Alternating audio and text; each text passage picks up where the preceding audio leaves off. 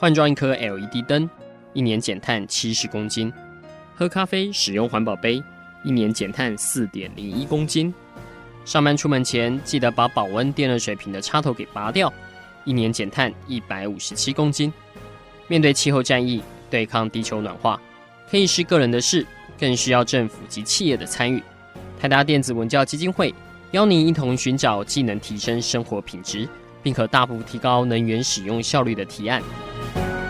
欢迎收听《气候战役在台湾》。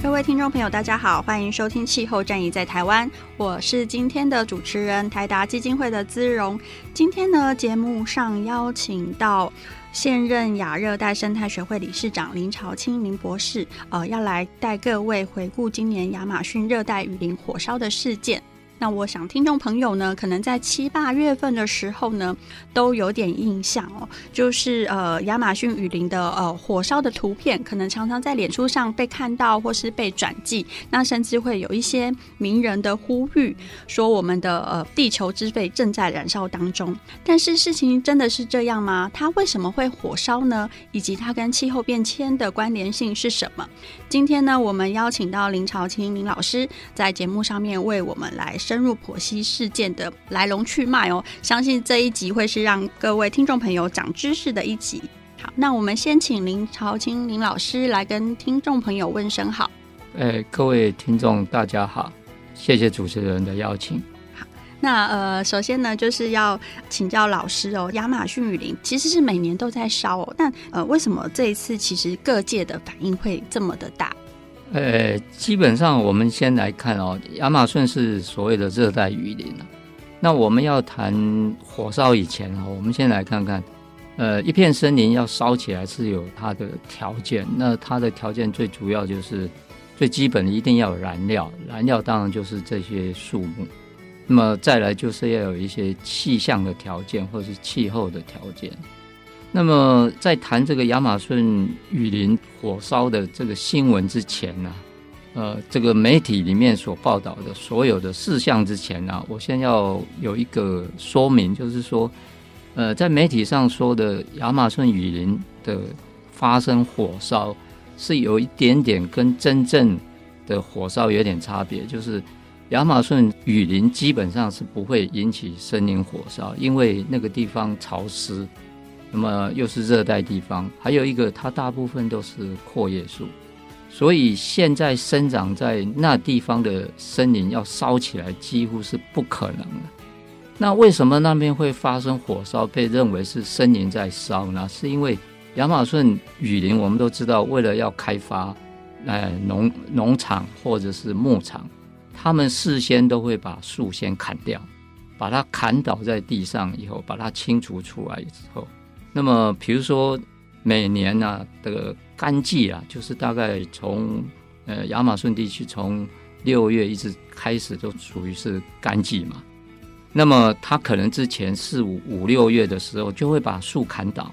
砍倒为什么砍倒？搁在那里到七八月烧呢？是因为那树刚砍倒的时候是湿的，烧不起来。所以等到一两个月以后，树已经都砍倒的树都干掉了。所以这个时候呢，来。点火来烧，就可以把要种植的这个土地呢，很快的可以清除出来。那么亚马逊雨林大概在十一月份的时候就开始雨季，所以在那个时候雨季过后就可以耕种或者是可以开垦，所以这个是事实。那么媒体上通常可能会说，哦，热带雨林现在在烧，其实就是生长好好的热带雨林不容易点着。那么这个现象啊，其实不是今年才有，这个现象是每年几乎都有。我们可以看得到哈，从这个巴西政府自己释放出来的这个资料哈，从一九九四年一直到二零一八年哈，我们可以看得到，大概像二零一八年，他今年说今年的破坏雨林就有七千九百平方公里哈。那七千九百平方公里是一个什么概念？我们如果把台湾哦切成四块，大概是其中的一块那么大。那所以这么大面积的雨林在烧，并不是说它树立在那边烧，是说已经啃掉了，或者是已经把它砍倒了，所以它把它烧掉。那传统上呢，在亚马逊居住的原住民啊，他们本来就有这种叫做呃烧垦的习惯。那么他们烧垦呢，呃，英文叫做 slash and burn，就是说砍倒了把它烧。那它是小面积的，是为了他们可以种植一些农作，呃，自给自足。那它通常几年会不会放弃掉？就是。变成是一种游垦，那因为它放弃掉了以后，这个雨林很快又会恢复，所以对于生态上的影响并不大。可是如果把这个传统的习惯用在现在这种大面积的烧垦，认为说这个是他们的传统是错的，因为这个是大面积的，是为了要开发。那我们也知道说这个现象呢，变成就是可能很多人没去过雨林，可能就是。以讹传讹，或者是媒体上这么这么报道，那媒体通常不见得会那么正确的去查证这些事实。比如说，法国总统就在他的 Twitter 还是他的呃社媒里面发表说，这个热带雨林产生地球的二十趴百分之二十的这个氧气。那事实上并不是如此，因为呃森林我们都知道晚上它也要呼吸啊。树也要呼吸，呼吸它也是释放二氧化碳啊，所以它会消耗掉它自己产生的氧。那基本上从科学研究上来讲，它几乎是平等的，就是对等，就是说它白天产生多少氧，因为光合作用，它其实晚上也消耗掉了。那整个森林其实是是平衡的。真正地球上的氧气来源其实是海洋，所以变成就是大家认为说那不得了。这个雨林烧了，是不是我们会缺氧？所以这很基本的这个呃，要怎么说呢？是科普知识就会越传越觉得说是错的变对的，或者是说不是事实变成是事实。那这个新闻呢、之所以会这么被重视的最主要原因，就是在八月份，大概八月十九的时候，那个时代因为气候的影响，所以。这个火烧的这个浓烟啊，飘到了这个圣保罗，就是南美的第一大城，才引起更多人的注意。那其实已经烧很久了，所以基本上在这个新闻事件的背后，就是说变成国际新闻事件的背后，其实有些呃有一些呃需要澄清或者是需要被认知的事实是，雨林确实是破坏。那雨林的破坏呢？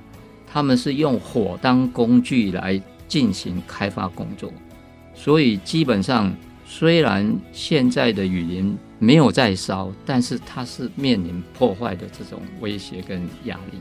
那我总结一下老师这一段，其实也帮我们带入了科学的观点哦。其实像我们看，呃，如果是按照就是传统方式的，呃，火耕的话呢，并不会。对雨林造来重大的浩劫，但是目前我们呃会感受到情况这么严重，其实是因为开垦或者是过度开发的关系。那我这边看到，其实二零一八年呢，呃，雨林就少了七千五百平方公里哦，这个面积。大概是多少呢？大概是一百一十万个足球场大小哦，相当于七点三座的台湾的玉山国家公园哦。这个其实就跟老师讲的，其实它的规模正在扩大当中。那这个正是呃我们需要就是再去持续关注的原因。那下个阶段呢，我们会再请老师跟我们介绍一下，因为这个阶段有跟我们说，诶，其实呃原本的呃传统的农耕方式。或者是火烧，原本就是森林里面会发生的一个正常的情况之下，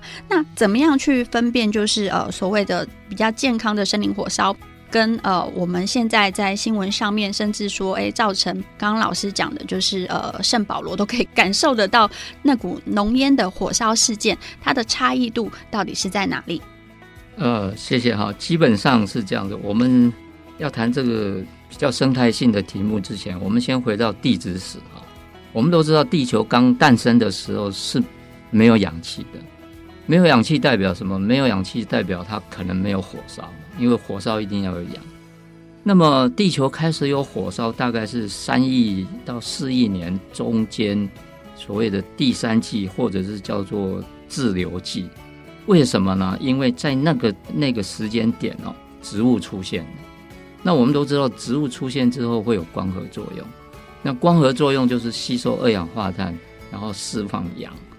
那么，所以我们可以看得到，大概到第四纪地质史上的第四纪，就是泥盆纪的中期到晚期，地球上的氧气含量从百分之十七就慢慢慢慢增加到百分之二十一，大概接近我们现在的氧气含量。所以，很自然的在那个状况之下。如果说气候上，比如说雷击会有闪电发生，就又有燃料，那么又有氧，所以在人类没有出现以前，其实地球上的森林就有在燃烧，就是它就会会燃烧。那我们可以说那是自然的火烧。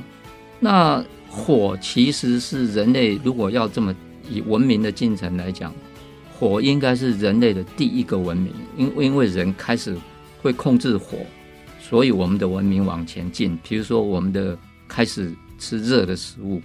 那么这个是在呃人类学研究，那大概是什么时候？我们说三亿年、四亿年的时候就有火，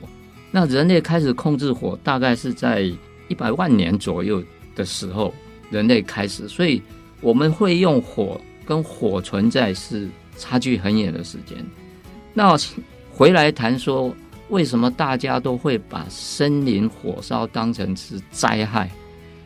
那是因为以人的观点，它可能破坏我们的生命财产啊，它可能是烧掉我们的房子啊，它，所以我们认为它是不好的。但是如果站在生态学的角度，就是说，呃，很多植物它是跟火息息相关。那么我们生态学研究上会把它叫做赖火植物，就是它是依赖火才能够生存下去。举个最简单的例子，如果你去加州旅游，你会去国家公园，比如说约瑟米提国家公园，它有很大的树叫 Sequoia，那就是世界椰。呃，我不晓得现在比较年轻的听众，呃的小学课本有没有那那个课本是有很大的树开了一个洞，汽车可以经过。我读小学的时候是有那样那样子的课本。这样子的树，如果没有火来帮它，就是定期的来在森林里面发生的话，这个树就会消失掉。那有很多类似这样子的森林存在，比如说松树林，非常典型的松树林，像呃美国黄石国家公园那里的松树林是叫做美国黑松，它是需要比较长一段时间，一百多年的时间，用火来把它烧一次，重新更新。那这个时候，如果我们还是以人类的价值观点来认为说这个火不应该产生的话，那整个地球上的森林会改变。那这个改变会怎么样？我们不晓得。所以说，为什么有时候说森林火不见得是灾，它是属于我们比较喜欢把它看成是中性的。好，那我们谢谢老师。下一阶段呢，就请老师再回来跟我们聊一下森林火烧跟森林火灾的差别在于哪里？为什么森林火烧其实是对环境是有帮助的？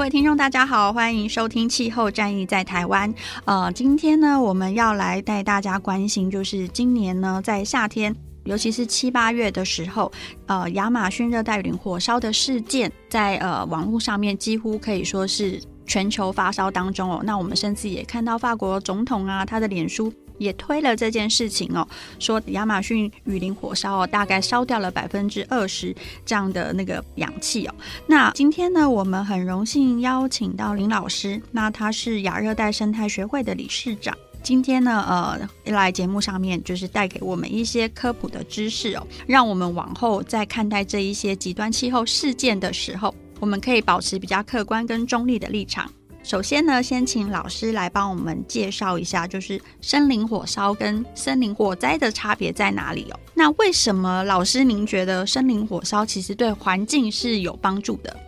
呃，我们要谈森林里面有火的这个现象啊，当然名词上大部分的人都会认为是森林火灾了。那原因就是因为可能它是破坏了森林，那些森林可能是我们要去使用的，或者是呃我们可能人住在森林里面啊，或是森林周边会受到影响。那基本上这个是完全是以人的价值观来看这件事情。那我们反过来从生态上的观点来看的话，呃，我们都知道气候现象，风霜雨雪，大家都会把它视为是蛮正常的。比如说，我们每年台湾都有台风，台风当然会造成灾害，可是我们也会知道说，没有台风，我们可能就有水的问题。那火也是，火对森林来讲，比如说某一些植物，它是跟火息息相关，就是它靠火来更新。就是说，这一片森林如果没有经过火烧，这片森林可能就是会衰弱哈。那么森林衰弱之后呢，它比如说老化衰弱之后，它可能就会遭到虫来。那站在生态学上来讲，那么这一些物种，比如说这些植物，比如说呃，我们刚刚有讲到那个世界野，或者是松树，那么我们如果要让它保持健全的话，就是从生态角度上来看的话，它有定期的火是应该要容许它进行的，但是因为长久以来大家都觉得这不对，所以就没有人可以说，呃，有一些地方是该让它烧。那美国国家公园就有这样子的研究，后来发现说，他们必须让火执行它应该有的角色，所以他们国家公园里面有一部分土地啦。它是让它烧的，只要这不危害到人类的生存或者是生命财产，所以美国国家公园有一个口号叫 “Let it burn”，就是让它烧。那这个政策就是生态学上来看的一个政策哈。所以火烧跟火灾，它的概念其实是在价值。哎老师，那您其实有提到，诶，美国国家公园他们甚至可以执行就是野火不救的政策，就是老师刚刚讲的，其实让火发挥它的生态的功能，呃，让大自然可以去自然的演替。那这种情况，像台湾在身处亚热带，是不是也有呃老师讲的这个情况？其实也是有一些赖火树种，它必须要经过火烧的方式重新进而更新，然后保持整座森林的健康，是不是也可以请老师谈一下？就是台湾这边的案例。台湾虽然我们都知道台湾是在亚热带嘛，亚热带就是南北纬二十三点五度左右。但是大家可能也都非常清楚，我们台湾有高山。我们这么想好了，我们如果台湾最宽的地方大概是一百六十公里那么宽左右，可是我们隆起了四千公尺，接近四千公尺的高山，那你可以想象，就是说海拔每上升一百公尺，温度会下降大概零点六度。所以，我们如果把台湾拉平了，其实它是有所谓的温带。或者是接近暖寒，就是说不是完全的寒带。那在这个情况之下，所以台湾基本上其实是在中高海拔呢，其实是类似温带。比如说很多人喜欢秋天去武陵农场看枫树啊，去什么奥万大看枫树，那个都是温带的现象。那只要是在温带的现象，就会有火烧的这种问题。那台湾有一种树种叫台湾二叶松。有一些生态学家认为，它也是类属于就是赖火生存的这种植物，但是我们一直没有办法这样执行的原因，大部分的理由都说，因为是台湾土地面积太小，我们没办法容许任何火在我们的土地上、森林里面发生，所以像林务局他们执行他们的任务，他们也不敢说，哎，这某一些地方是该有火。那造成的结果就是，每一次火来，你都赶快去把它灭掉。所以经过一段时间以后，你就会发生大火。比如说，我们举最简单的例子，就是武林农场。武林农场这个是雪霸国家公园的范围，还有玉山国家公园的范围，都有这种潜在的这种问题。但是这个呢，可能就很难去打破一般人的思维，或是他们认定，甚至就是政府机关他们认定。那么，在美国，我们刚刚讲说可以让火去去不救，野火不救。但是当火不来的时候，美国甚至他们要执行一种叫做计划性引火，人要去引火。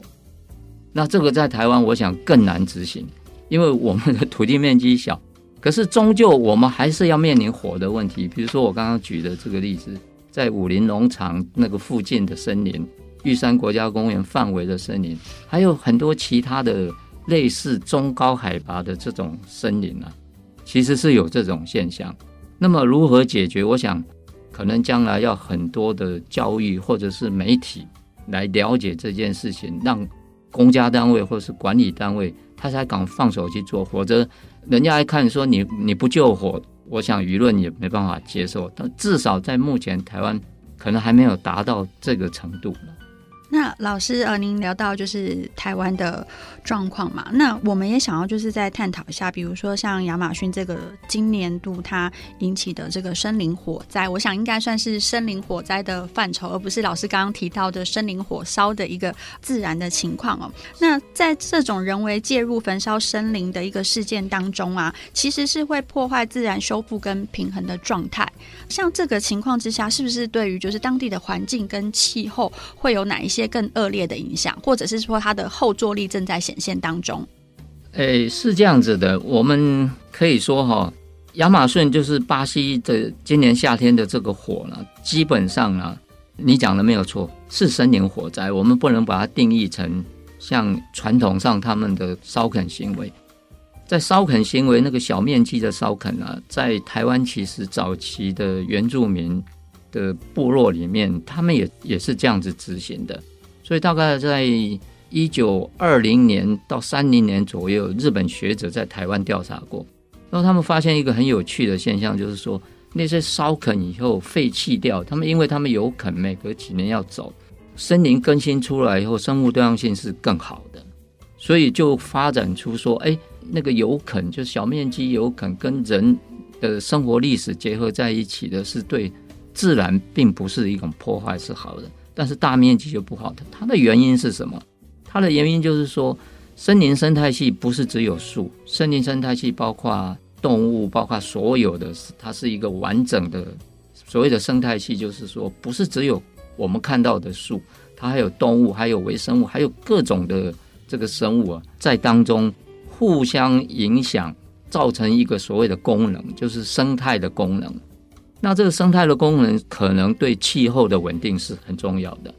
比如说这个水的循环啊，还有这个温度的变化。但大面积破坏之后呢，最主要的原因就是我们都知道树要收二氧化碳，可是当大面积破坏以后呢，这个二氧化碳就没有办法储存下来，就减少了。这个是一个很严重的后果啊，所以这个是我们说。大面积的烧垦不好的原因。好，老师这边其实也提到一个很重要的哦，为什么就是这个大规模的森林火灾呢，会加速气候变迁哦？比如说像亚马逊雨林从大气吸收了二氧化碳，它原本是可以帮助减缓气候变迁。比如说它的生物质量其实是储存了八百到一千两百亿吨二氧化碳，但是伐林作业跟焚烧雨林呢，其实会短时间将储存的碳排放到大气当中，其实也相对的降低的土地的吸碳的效能哦。我想这个应该也是老师在节目当中有让我们觉得感受到就是相当忧心的。为什么就是森林火灾对于呃现在的气候变迁其实是有一个加速的负面影响？那下个阶段呢，我们再请老师回来跟我们分析，在火灾事件之后呢，人类社会是不是对于就是呃林火的管理会做更进一步积极的做法，谢谢。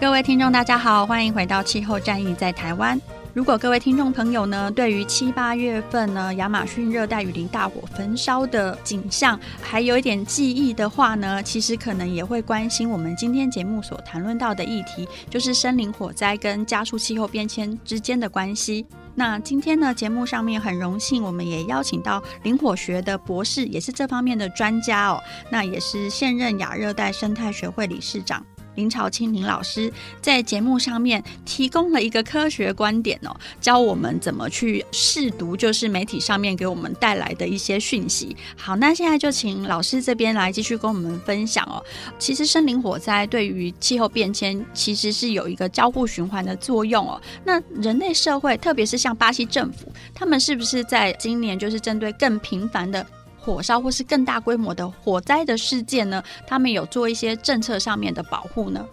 呃，我们谈这个问题之前，我们先来看看巴西哈，因为今天谈的是亚马逊的这个今年夏天的这个火哈。那大概亚马逊森林大概巴西占了百分之六十。那从二零一八年这个联合国农粮组织叫 FAO 哈，他的统计哦，他说哈，巴西现在是世界第三个农业大国，那么它的。农业出口呢，占了全球百分之五点七那么多，这是二零一八年的统计哈。那它最主要的是什么？咖啡、可可、甘蔗、玉米跟大豆，它都是产量世界第一。那第二个畜牧业呢，它的牛肉是产量世界第二。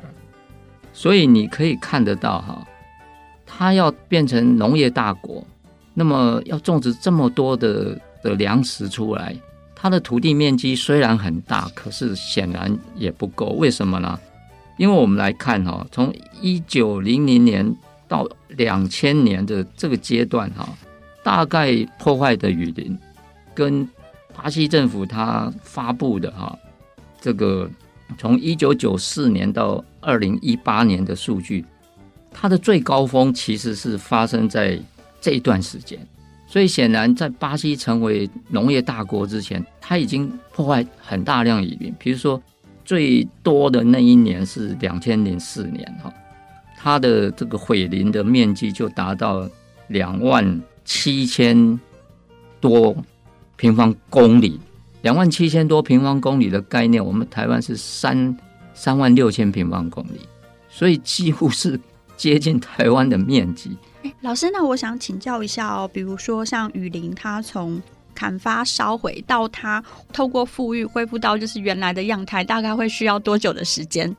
按照科学的研究，它的时间是非常长，多少年没有没有人可以说清楚。但是巴西的这个现象是，他们变成农场以后是不可能恢复的，就是说它不是会废弃掉的，它是继续要去经营。那么其实说起来也蛮有一些数据显示说，巴西它破坏最高的点是在两千零四年，两千零四年之后，它其实是慢慢下降的，它一直降到最低的时候才破坏，比如说两千一十二年才大概四千多。那么现在为什么人人家又开始批评的原因是，它又升上来，它慢慢的又再升上来，虽然。它才升到七千九平方公里，还没有到上万，但是这个趋势大家会担心。哎，老师，那我想要再请教一下，像巴西政府是不是有针对开垦者或者是这一些开发的企业或者是农场规范他们说，哎，你开辟了一个农场，你相对的要在其他的地方，比如说之前可能焚毁的雨林或是火灾的部分，去重新的富裕或者是造林？呃，富裕跟造林在国际对雨林来讲，其实是很积极，但是它的面积一定是没有破坏的面积来得大而快。那重点是什么呢？重点是说，它破坏之后，除非像开矿的，它才有可能废弃，再来重新造林，来重新做这个复原的工作。它如果做农场或牧场，其实是很难说它废弃，除非它经营不下去。但是我们现在可以看得到说。如果以经济开发来改善国民生活品质的这个观点，它其实是蛮复杂的。就是说，呃，每一个国家都在经济竞赛，都在说我的成长率。那要靠什么呢？当然就是要靠你能够呃产生的经济活动。那在这个状况之下，呃，是有一个经济上的理论说，当你的这个国民所得升高，升高到某一个阶段的时候，你是会去思考说我要保护环境，所以这个看起来是有一点点呃印证了说，这个雨林破坏在两千零四年之后下降，为什么呢？因为巴西的国民所得提高了，所以他们开始也有环境保护的这个概念。那这个是一个好现象，但是这个现象能不能阻止说已经破坏这么多，造成呃全球暖化这种减缓呢？其实还是一个很大的疑问。诶，那相对的是，巴西政府对于就是雨林的保育或者是开垦的这个可能法令规范会也会就是日渐的拉高呢？呃，这个应该是因为按照他们官方释放的消息，他们也有环境保护部这种单位。然后，其实这一次真正提出警告或是提出引起这个全世界注意的，也是巴西自己政府内部的监测单位。他们用卫星影像监测，然后释放这个数据出来，让大家知道。所以基本上这是一个拉锯，就是说我们又想国家要发展，可是我们又想要保护环境。那么现在有一个国际上的议题在讲说，大家都讲说这个是热带雨林是地球的肺，那应该是地球人共有的。可是巴西政府说没有啊，这个这个地球这个雨林就在我国家。这个是我巴西的啊，我该怎么做？这巴西是有主权的，所以就有开始有一部分人在讲说：好，我们要求巴西要保护这个雨林，是不是我们也应该要出力？我们应该去去出力，就是说，既然是大家的，大家要出钱啊，大家要来保护啊，并不是只要求巴西啊，所以变成这个是一个非常复杂的一个一个问题。那如果你背后再去看这些开垦的大牧场或是大农场。它的背后其实是西方的 西方的公司啊，就是他们西方的银行贷款给他们很多这种公司，所以在经济跟保育之间呢，就会形成一个很强烈的矛盾。是，其实我们看到一些国际组织也在这次的大规模的森林火灾当中，也发出了一些讯息哦，甚至说是呃，希望消费者可以一起来透过消费的选择来施压这一些在雨林开垦的企业哦。那我我想，其实呃，大家网络上面应该都可以查得到，其实很多都是跟我们。生活当中息息相关的零售业者哦，甚至大家应该就可以感受得到，哎，原来我们的消费其实决定了远方的雨林的存续哦。啊，老师在我就是对面点了一下头。那其实也蛮多国际组织其实希望说，可以透过消费者层级这一端的可能第一线的拒买，来帮助亚马逊的雨林的保育的工作。那老师您觉得就是？最有效的保育的方式会是什么？或是说最直接能够帮助到雨林的？呃，如果要说这个最有效的方式啊，其实呃相当困难来提出这种到底什么样是最有效。比如说，我们是不是减少消费？这是每一个人可能很难去很难去思考说，那你要我减少消费，那我就生活品质会下降。那现在有一个说法说，呃，也有一些数据显示是说，呃，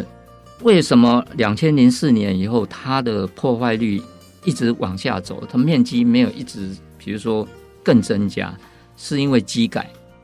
有很多机改的这个这个做法，就是说，比如说大豆机改的大豆啊，或者是玉米啊，那因为它产量就暴增嘛，产量增加很大，可是。大部分人都反对机改的事物，所以这个是一个矛盾。那么我认为呢，保育这件事情其实是所谓的，我们应该这么看，就是所谓明智的使用。什么叫做明智的使用？就是说，我们应该要去衡量说，我们到底，比如说我们现在，呃，到底需不需要这么多的这个发展？如果在这个层次上去思考，可能会比较有效。好，那谢谢老师跟我们分享哦，就是他觉得可能对于保育远方的亚马逊雨林哦，我们可以做到的行动哦。那节目的最后阶段呢，我们会请老师来呃跟我们分析，其实，在国际上面呢，有一些区域是因为极端气候的关系，加速了森林火灾的发生。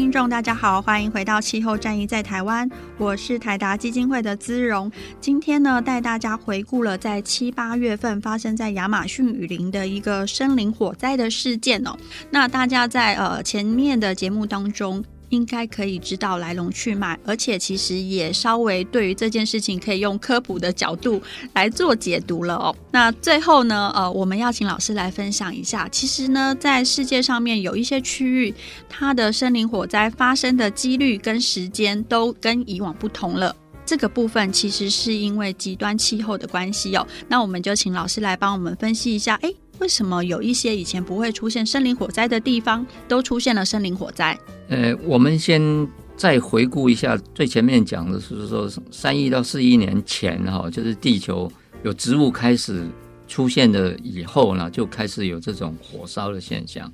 那么经过多年以后，就是说我们现在科学研究就发现说，全世界就是地球上其实是有两个火带，一个火带呢是在北半球的所谓的。呃，温带地区，比如说我们从中国的东北一直往西去，哦，一直走走到俄国，到呃美国、加拿大这个转一圈的话，基本上这个是一个火带，自然火的火带。那我讲自然火的火带是指说，当不管是不是人类了，就是最重要的其实是闪电引起。那在温带地区跟台湾不太一样，我们台湾看到闪电接的就是西北雨啊，大雨来。在温带地区呢，它其实闪电都是干的，不会下雨，所以就会引起这种自然的火。那这是一个火带。另外一个火带就是现在我们大概这个时节吧，我们北半球的冬天，南半球的夏天，我们都知道澳洲，澳洲呢那里都是桉树，那里也是一个南半球的火带。这个是大概的分布，可是呃，现在慢慢发现它变了。它变的原因最主要是温度，温度上升。那温度上升就让这个火的现象呢改变，就是自然应该要要发生的这种规律跟周期呢发生大改变。最明显的是在加拿大，加拿大的森林我们叫它做北方林。北方林的意思就是像呃在西伯利亚我们会叫它叫泰加林，就是都是这种松树林呃组成的。它本来都是在西部，但是他们发现慢慢的移到东部，这就是一个温度效应造成的。那更明显的是美国的加州，美国的加州是所谓地中海型的气候，跟这个欧洲啊，比如说希腊、西班牙这些地方是类似。那因为这地方也是一个火带，所以呢，它应该是有自然的火，可是因为我们人类开发。居住啊，什么就把很多原野的地方啊，都变成是你的财产啊，或者是你的住家，所以一旦发生火呢，几乎就不可收拾。那因为气温上升，所以这个火就改变了。我们之前讲说，植物跟火是有关系，可是植物呢，因为气温上升，所以植物的这个种类啊，或者是它的形态也改变，所以就更造成火跟火之间的这个密切关系。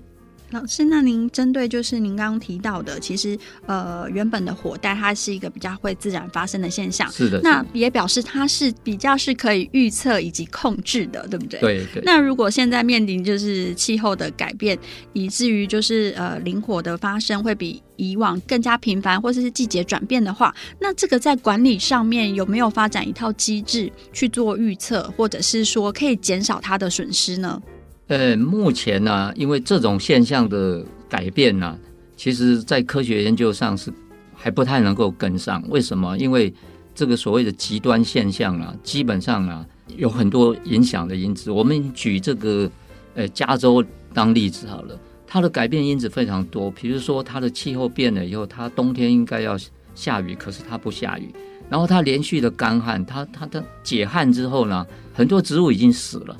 已经干在那里，所以它造成每年必须要把那些植物烧完。那因为这个植物烧了以后，就发生一个现象，比较适合的外来植物就进来，比如说它呃比较外来适合的草就进来。这个现象呢，虽然跟气候变迁的关系我们还不很了解，在台湾我们有发现，如果你经过这个国道三号在清水附近，现在如果你经过的话，这几个礼拜你经过，你会看到有一段是已经烧掉了、烧黑了。那里呢，以前都是相思树林，后来有一种草叫做大鼠，是外来的草种，它是养来给马吃的，就发生了这个改变，所以那边相思树通通没有了，变成是草控制的那个地方。那我们可以看到，去年欧洲也非常惨烈。那么现在呢，发生在这个澳洲的呢，它是提前，一般澳洲是在圣诞节左右才有，可是。我们从新闻里面已经看到，它早就已经烧得不得了了，所以这个都是因为温度上升。那如果温度一持续上升，会造成气候的混乱的话，这个频率会越来越高，然后我们讲的强度会越来越大。那科学上要去减缓它，基本上要投入很多的人力物力，甚至预测都相当的困难。比如说以加州来讲，他们已经。有一些预测的系统，可是每一年都被打破，因为几乎没有办法预测到，所以变成是一个很很很头痛的一个问题。老师，其实还有另外一个地方，其实是大家都很不可思议的，就是其实极圈也发生了大火。哎，是的。对，那老师，其实这应该是就是呃，今年度来说，其实是一个呃蛮不寻常的一个状态哦。到底是什么情况会导致成，甚至连极圈这样的一个场域，它也有可能会发生大火的现象？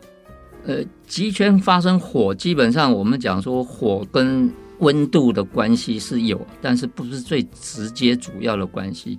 火最直接主要的关系是湿度，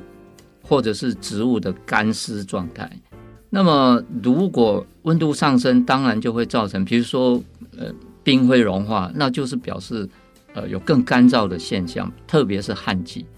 干旱呢是一个最最大的一个一个效应。所以基本上以往是这样，我们刚刚讲说这个互相影响，比如说，呃，像巴西这个事件啊，基本上在夏天啊，南半球是不太会有火的消息，都是只有北半球，特别是夏天。那么到了冬天是南半球有消息，北半球没有消息。可是现在这个规律大概打破了，今年南半球在夏天也有，然后北半球在现在冬天。也有这种呃火烧的消息啊，所以基本上大概全球气候变迁的这个影响啊，对火来讲已经蛮确定是频度变大，然后强度变强。那会要怎么解决？我想科学界大概会很头痛来呃对这种问题。那我们也知道说，科学研究是要钱的。你要投入大量的钱在这里，在很多国家现在研究经费不见得能够支援到这一个部分，也是一个很大的困难。其实听起来哦，就是不规律可能会变成是常态哦。那呃，我们最后其实节目当中也要请教老师哦。其实像亚马逊热带雨林，虽然我们是在远方，但是呃，老师刚刚也有提到说，其实呃。在针对就是整个滥砍滥伐的部分，其实它的规模是会越来越大的。那相对的，是不是我们呃在政策或者是民众的参与上面，有机会可以去改变一一点，或是贡献我们自己的心力呢？呃，这个基本上涉及到所有我们的生活品质的这个价值观 哈。如果生活品质价值观没办法呃扭转的话，认为说。我现在该有的，我应该继续保持，这个就非常困难。我举个例子，很多人现在喝咖啡，可是哪里有那么多土地好种咖啡？那么我们如果认为说喝咖啡就是一种生活品质的一个表征的话，那就表示说，呃，这个保育工作会增加一份困难了。那么当然还有更多的这个保育，可是我相信哈，透过很多呃教育的方式，像。像你们就来做这样子的一个呃议题的讨论，是会有效的。那么让更多的人可以思考说，哎，那我要不要选择呃提高或者是保持我认为的这个生活品质，或者是说我认为有一些行动，比如说我可能会去捐款给呃拯救热带雨林的造林啊，或者是呃我可能会去关心热带雨林。呃，形成一个所谓的地球的舆论，或者是压力，给那些主政的人认为说，哦，我们做任何事情是会有人有意见的，这样子可能会慢慢的会形成。但是我刚才讲是说，如果生活品质提高，回复到我们开始重视保育这个理论成立的话，那是一个比较乐观的看法。好，谢谢老师哦。就是呃，在节目上面，让我们用科学的角度跟观点，再重新去回顾了今年的亚马逊雨林的大火。那我们也再次谢谢老师哦。其实，在节目的最后，给我们了一个很正面的结语。那再次谢谢老师。好，谢谢，不客气。也谢谢各位听众朋友。以上节目由台达电子文教基金会独家赞助播出。台达电子文教基金会邀您一起环保节能爱地球。